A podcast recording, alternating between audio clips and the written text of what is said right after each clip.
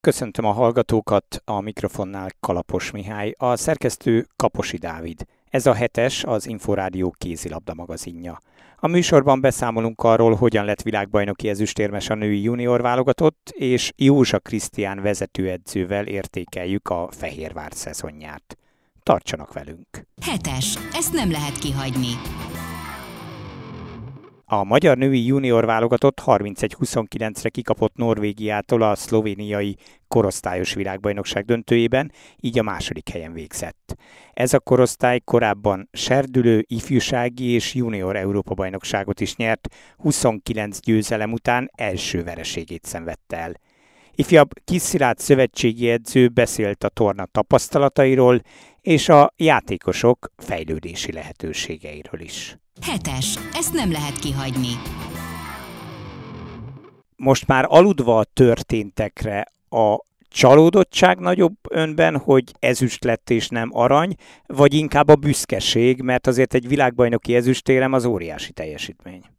Hát tegnap az első, egyértelműen, tehát tegnap még, még nem nagyon tudtam örülni az ezüstéremnek. Ma 50%-ba vagyok, Úgyhogy nagy a valószínűség, hogy át fog menni büszkeségbe, meg nagyon bízom is benne, mert most így kitettem az érmek mellé ezt az érmet, és azért, hogy végnéz az ember, tényleg büszkeség. Azért egy páratlan teljesítmény van emögött a csapat mögött, ha nem csak a világbajnokságot vesszük gorcső alá, hanem azt, hogy honnan indult. Tehát, hogy 2018 serdülő Európa bajnokság, aztán 19 ifjúsági, 21 junior EB, ezt mind megnyerte az együttes. Igen, ha valaki azt mondja nekem, amikor kiválasztottuk a gyerekeket, hogy ez így fog történni, akkor biztos, hogy nem nagyon hittem volna neki. Aztán az első versenyünk, meg ahogy az első éve tehát ahogy edzettek, vagy dolgoztak, ahogy folyamatosan vették az akadályokat, ez azért nagyon-nagyon megváltoztatta a véleményét az embernek, és ez egy ilyen szempontból különleges csapat. Mivel magyarázható ez a sikersorozat? Mi áll ennek a hátterében? Nagyon nehéz megfogalmazni, mert Ugye az utánpótlásban a eredmények valahol azért nem számítanak idézőjelbe, illetve felnőtt szinten számít majd igazán az eredmény. De úgy gondolom, hogy azért koncepcióváltás volt a magyar kézilabda utánpótlásában egy pár évvel ezelőtt, és ennek a, a hozadéka az, hogy egy, egy magasabb szintű munka kezdődött, és itt sok egyesület olyan minőségi munkát tud végezni, amit annak előtt nem tudott. Ugye a 2002-es, 2003-as korosztályról beszélünk. Ezek a játékosok majd a klubokban, a felnőtt klubokban néhány éven belül meghatározó játékosok lesznek, illetve megkapják azt a játék lehetőséget, amely aztán majd a felnőtt válogatottságig elviheti őket? kulcskérdés mindig a 20 és 24 év között mi történik. Tehát most léptek be a 20. életévükbe, vagy töltötték be, tehát valahol most vannak azon a határon, amikor kell egy olyan négy évet, három-négy éves munkát produkálni, ami tovább fejleszti őket. Ez az egyik legfontosabb. Másik pedig az, hogy ezek a gyerekek tavaly, legalábbis egy jó részük, ugye velem volt az NB1-be játszottunk a Nekával, és kiestünk ugyan, de kaptak egy éves felnőtt első osztályú tapasztalatot, vagy szereztek, és idén pedig 15 klubba voltak, tehát tavaly elmentek onnan tőlünk, és megállták a helyüket, egyre többen meghatározó játékosai lettek már ennyi idősen felnőtt szinten a saját csapataiknak, ami miatt is tudtunk ilyen eredményt elérni. Tehát tovább fejlődtek ezekben az egyesületekben. Nem mindenki, de a többség igen. Ha az eredményeket nézzük egyébként most a világbajnokságról, akkor egészen félelmetes a norvég vereséget leszámítva, hogy a dánokat is négy gollal, a svédeket nyolc gollal verték meg, a horvátokat 12-vel, és akkor nem is sorolom tovább. Ennyire kiemelkedett egyébként a magyar csapat és a norvég a mezőnyből? A norvég csapat annak nagyon komoly tartalékai voltak, illetve tavaly covidosok voltak, és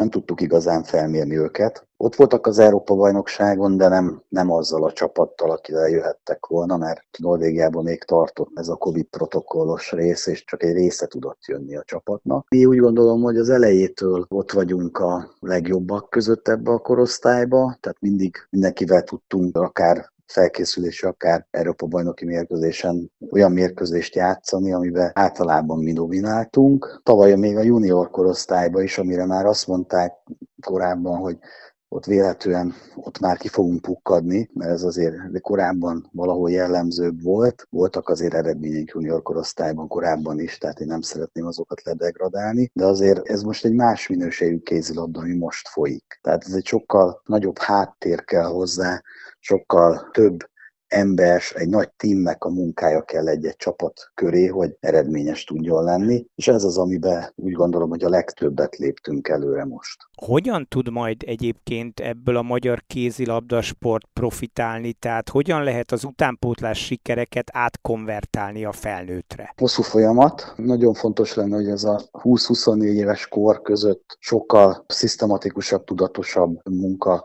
folyjon a tehetséggondozás terén, ez egy egy per egy, és hogyha folyamatosan tudunk minden korosztályban, most már úgy néz ki, hogy 98, 2000, 2002, és nagyon úgy tűnik a 2004 is egy kiemelkedő korosztály lesz, vagy legalábbis ott lesz a világ legelején a saját korosztályába. Ezt azért úgy gondolom, hogy előbb-utóbb olyan posztharcok alakulnak ki, aminek motiválnia kell a játékosokat, ha be akarnak félni a magyar válogatottba. És én ebbe bízom, hogy ez egy egészséges posztharc az meghozza azt a minőségű játékost, vagy kitermeli majd, akik nemzetközi szinten is képesek lehetnek megállni majd helyüket felnőtt szinten.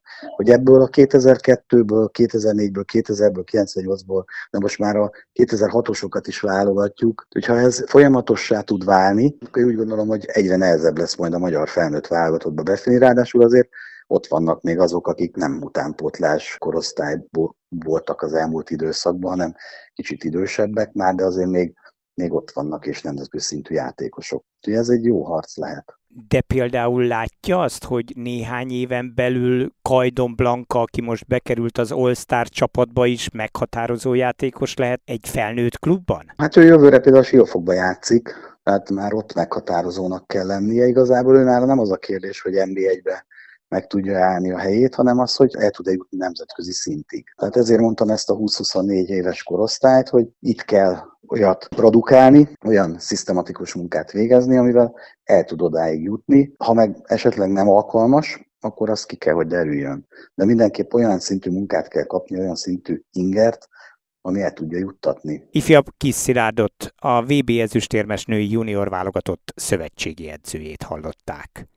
Józsa Krisztián már másodszor vette át a szezon közben a Fehérvár irányítását, és az együttes a tizedik helyen végzett a női bajnokságban.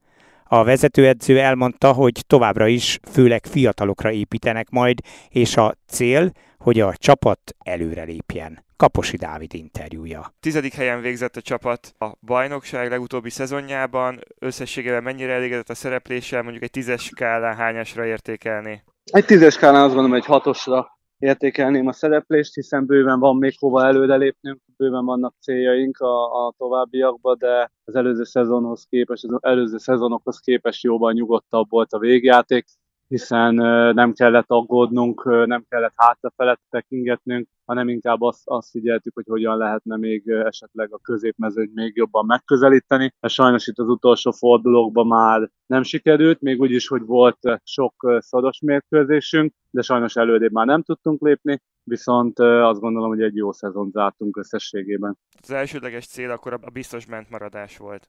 Így van, a szezon előtt ezt tisztít ki, hiszen az elmúlt két évben is ezért kellett aggódnunk. Minden évben úgy mentünk neki, hogy szeretnénk egy nyugodt szezont, de ugye sajnos nem sikerült különböző okok miatt, de, de azt gondolom, hogy itt a végére ez most, ez most egy viszonylag nyugodt szezon volt. A horvát Boris Dvorsekkel indult el a szezon, és ön volt ugye a másodedző, és nagyjából a bajnokság felénél vette át tőle az irányítást. Ez már a második alkalom, hogy beugróként szezon közben veszi át a fehérvári csapat irányítását, ugye először még Deli Ritától 2020 őszén. Más érzés volt most már beugrani, vezetőedzőként dolgozni, pont azért, mert már ugye megvolt ehhez a, a tapasztalata?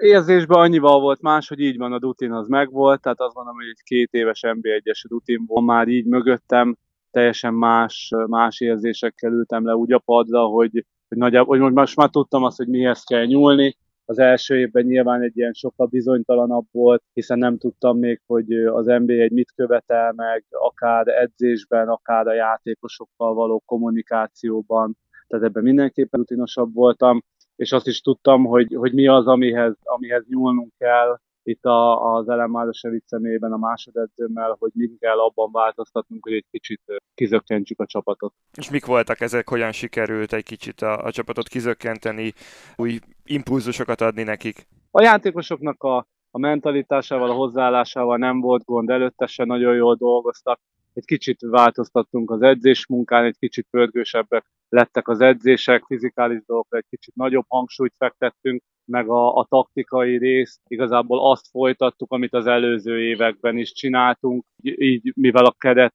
nagyban nem változott, így ezt viszonylag könnyebben tudták alkalmazni a lányok.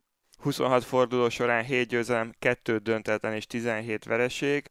Melyik volt mondjuk a szezonnak a, a csúcspontja, mely, melyik mérkőzéssel vagy mérkőzésekkel a leginkább elégedett? Amikor átvettük a, a csapatot, ott egy nagyon jó szériát futottunk, és azt gondolom, hogy a csúcsa az MTK elleni hazai győzelem, az egy nem várt siker, de főleg úgy, hogy amilyen előzmények megelőzték azt a mérkőzést, ugye betegségek, hiányzások, sérülések, de mégis egy, egy, egy nagyon extra teljesítményt tudtunk nyújtani azon a mérkőzésen. Ezt követően ott volt egy olyan széria, ahol egy hét alatt majdnem lejátszottunk három mérkőzést, ott azt fizikálisan, illetve mentálisan sem tudtuk úgy megoldani, ahogy szerettük volna, és pontosan ezért az a szombathely elleni vedesség volt, azt gondolom, ami ebből a, ebből a második fél évből nekem hiányérzett, hiánypont, de azt gondolom, hogy a többi mérkőzés egy teljesen reális, vállalható eredmény, több nagyon szép siker, azt lehet már tudni, hogy ugye nagy változások lesznek a keretben, többen távoznak, rutinos játékosok, visszavonult Szarka Adrián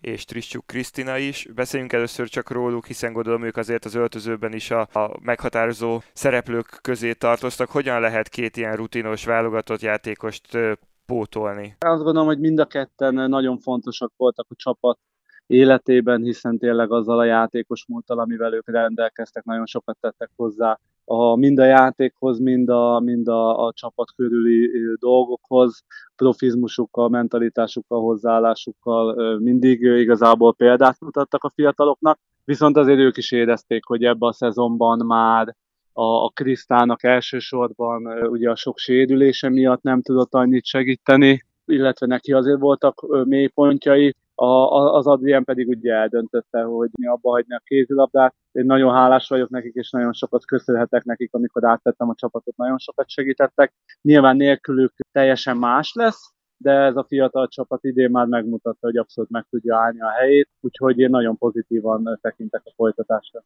Tehát akkor a fiatalok közül kell majd valakinek előre lépnie ilyen szempontból is, hogy az öltözőben nagyobb szerepe legyen, hangosabb legyen, tehát nem csak a pályán, hanem a pályán kívüli dolgokra gondolok. Így van, így van. Azt gondolom, hogy rajtuk kívüli szerencsére van egy-két olyan játékos, aki mind mentalitásában, mind hozzáállásában ugyanúgy példát mutatott eddig is. Ő nekik most egy kicsit előre kell lépni.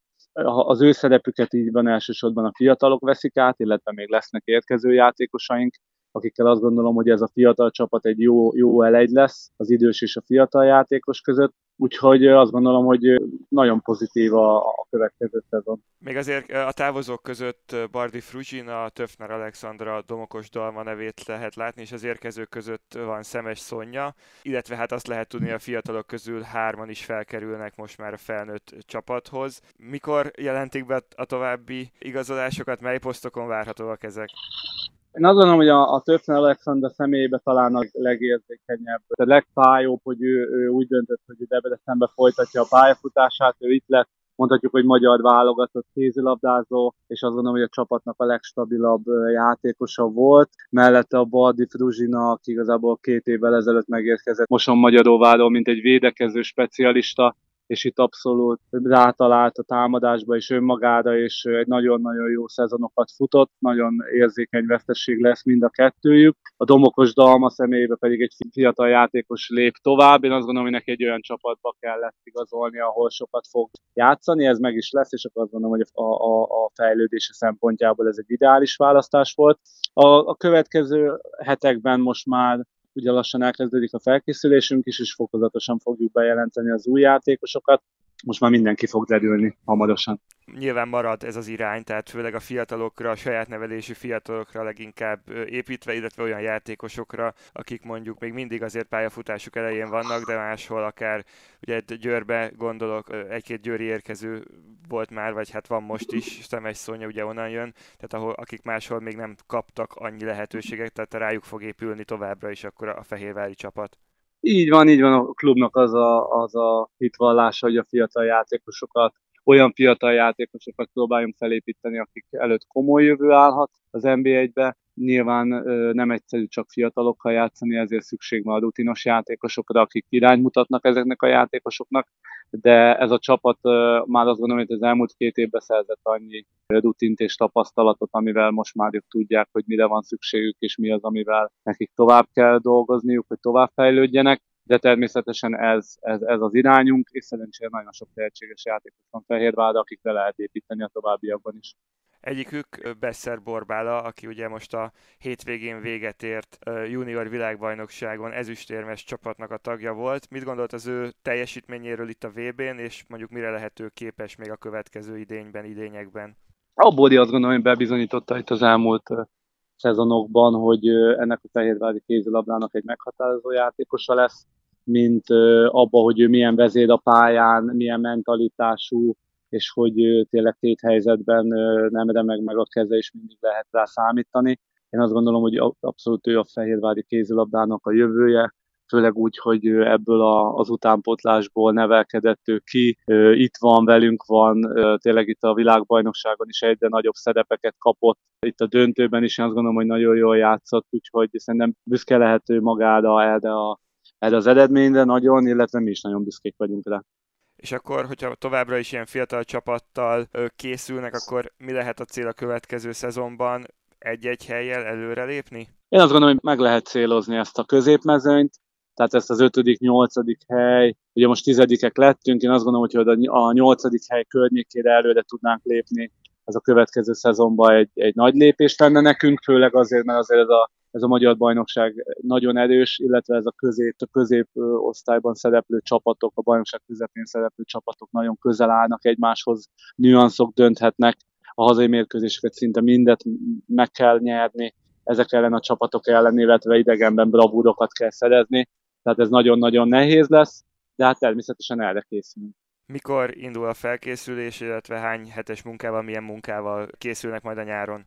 Július 14-én kezdünk, tehát igazából még egy bő két hét van a lányoknak a pihenésre, ami most már igazából nem pihenés, mert mindenki megkapta az egyéni munkát. Egy 8 hetes felkészülést tervezünk, hiszen a bajnokság majd szeptember első hétvégén kezdődik. Azt gondolom, hogy, hogy ez teljesen tökéletes lesz arra, hogy ezt a csapatot újra állapotba hozzuk, hogy a bajnokságra készen álljon.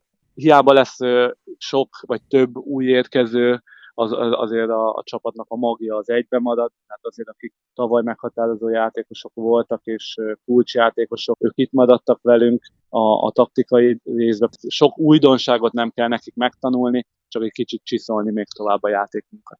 Múlt héten Szilágyi Zoltán a debreceni kollégájával beszélgettünk itt a műsorban, és ő is azt mondta, hogy ez azért kihívás lesz, hogy most ugye novemberben rendezik majd az Európa bajnokságot, emiatt öt fordul megy le majd az Európa bajnokságig, és utána december lesz majd jóval sűrűbb a bajnokságban. Önök hogyan készülnek erre? Eddig még ugye nem volt hasonló a női kézilabdában, tehát hogyan lehet erre felkészülni, hogy most teljesen máshogy kell felépíteni a szezont? Mindenképpen érdekes lesz, és nagy kihívás lesz, de azt gondolom, hogy olyan óriási különbséget mégse tehetünk, hiszen eh, hogyha ebbe az első öt fordulóba nagyon fontos mérkőzések várnak ránk, akkor ugyanúgy kell felkészülnünk, mint hogyha, mint hogyha, mint hogyha az első fordulótól kezdve ugyanolyan lenne a bajnokság menete, ahogy eddig. Nyilván, hogyha a, a, a sorsolás majd látjuk, akkor esetlegesen hozzá lehet igazítani, abban a szempontból lehet furcsább, hogy a bajnokságnak a második fele lesz így, így sokkal hosszabb, mint ami eddig volt, úgyhogy majd ott a terhelést kell úgy időzíteni, hogy, hogy a végére ne pukkadjon ki senki sem. Kiderült az is, hogy ugye új kapus edző érkezik a stábba, Tatai Péter, aki egy rendkívül rutinos kapus, de edzőként ez lesz az első feladata. Miért éppen ráesett a választás, illetve mit vár tőle a közös munkától? Én nagyon örültem, hogy a, a Peti elfogadta ezt a, ezt a felkérést, iszonyatosan motivált volt már az első alkalmakkor, amikor találkoztunk, és szinte az első beszélgetések után leszültük, hogy, hogy nagyon egy, egy húron pendülünk, és nagyon sok mindenben egyetértettünk, hihetetlen rutinnal rendelkezik, megjárt nagyon sok külföldi csapatot, a hazai top csapatokba játszott, tehát azzal a rutinnal, ami ő neki van, azt gondolom, meg azoktól az edzőktől, akiktől ő tanult, csak profitálhatunk majd a jövőben, és egy nagyon szimpatikus személyiség, úgyhogy nagyon motiváltan állt neki egyből a munkának. És azt is lehetett olvasni a klub honlapján, hogy Csernus Imre az ismert pszichiáter is segíti a munkát. Hogyan folyik bele itt a, a lányoknak a mentális felkészítésébe? Azért is kérdezem ezt, mert ugye utóbbi időben a kézilabda szövetség részéről is lehetett arról hallani, hogy ez nem minden csapatnál volt rendben, és hogy ők is szeretnének ez ügyben ezen a téren előre lépni. Így van, én azt gondolom, hogy itt a két évvel ezelőtti szezonban éreztük azt, hogy, hogy ennek a csapatnak főleg itt a mentális dolgokban lehetne valami nagy segítség, és valami olyan, ami, amivel ki tudnánk zökkenteni abból, hogy voltak olyan kulcs szituációk, amiket, amiket talán azért vesztettünk el, mert nem hittük el, hogy képesek vagyunk megnyerni, és a tavalyi szezonban jött ez a lehetőség, hogy a Csernus doktorral tudunk együtt dolgozni, hetente egyszer foglalkozott a csapattal, egy ilyen csapatépítő beszélgetés keretein között, különböző beszélgetések különböző témákról, és azt gondolom, hogy hétől héttel látszott a lányokon, hogy, hogy hogyan lépnek ebbe elő, de hogyan fejlődnek ebben, hiszen tényleg az, hogy ott már csak az, hogy egy órát együtt töltöttek, és ezekről a témákról beszélgettek, és megnyíltak egymás előtt, szerintem ez egy nagyon nagy segítség volt nekem is, és azt gondolom, hogy az eredménye pedig meg is lett. És akkor ő vele folytatódik a, a közös munka. Így van, így van, őt szerettük volna, ha folytatjuk. Lehet, hogy a következő szezonban egy kicsit már speciálisabban fogunk készülni, tehát vannak olyan játékosok nyilván, akiknek nagyobb szüksége van rá, egyénileg kell beszélni, van, aki csapatrészbe sokkal jobban kommunikál, tehát ezt most majd kicsit megpróbáljuk egyére szabni, de ebben is próbálunk tovább fejlődni. Józsa Krisztiánt, a Fehérvár női csapatának vezetőedzőjét hallották. Már a véget ért a hetes. Új műsorral legközelebb jövő kedden este fél nyolctól jelentkezünk. Magazinunk adásait meghallgathatják, vagy akár le is tölthetik az Inforádió honlapján az infostart.hu oldalon keresztül. A szerkesztő Kaposi Dávid nevében is köszönöm figyelmüket. Kalapos Mihályt hallották.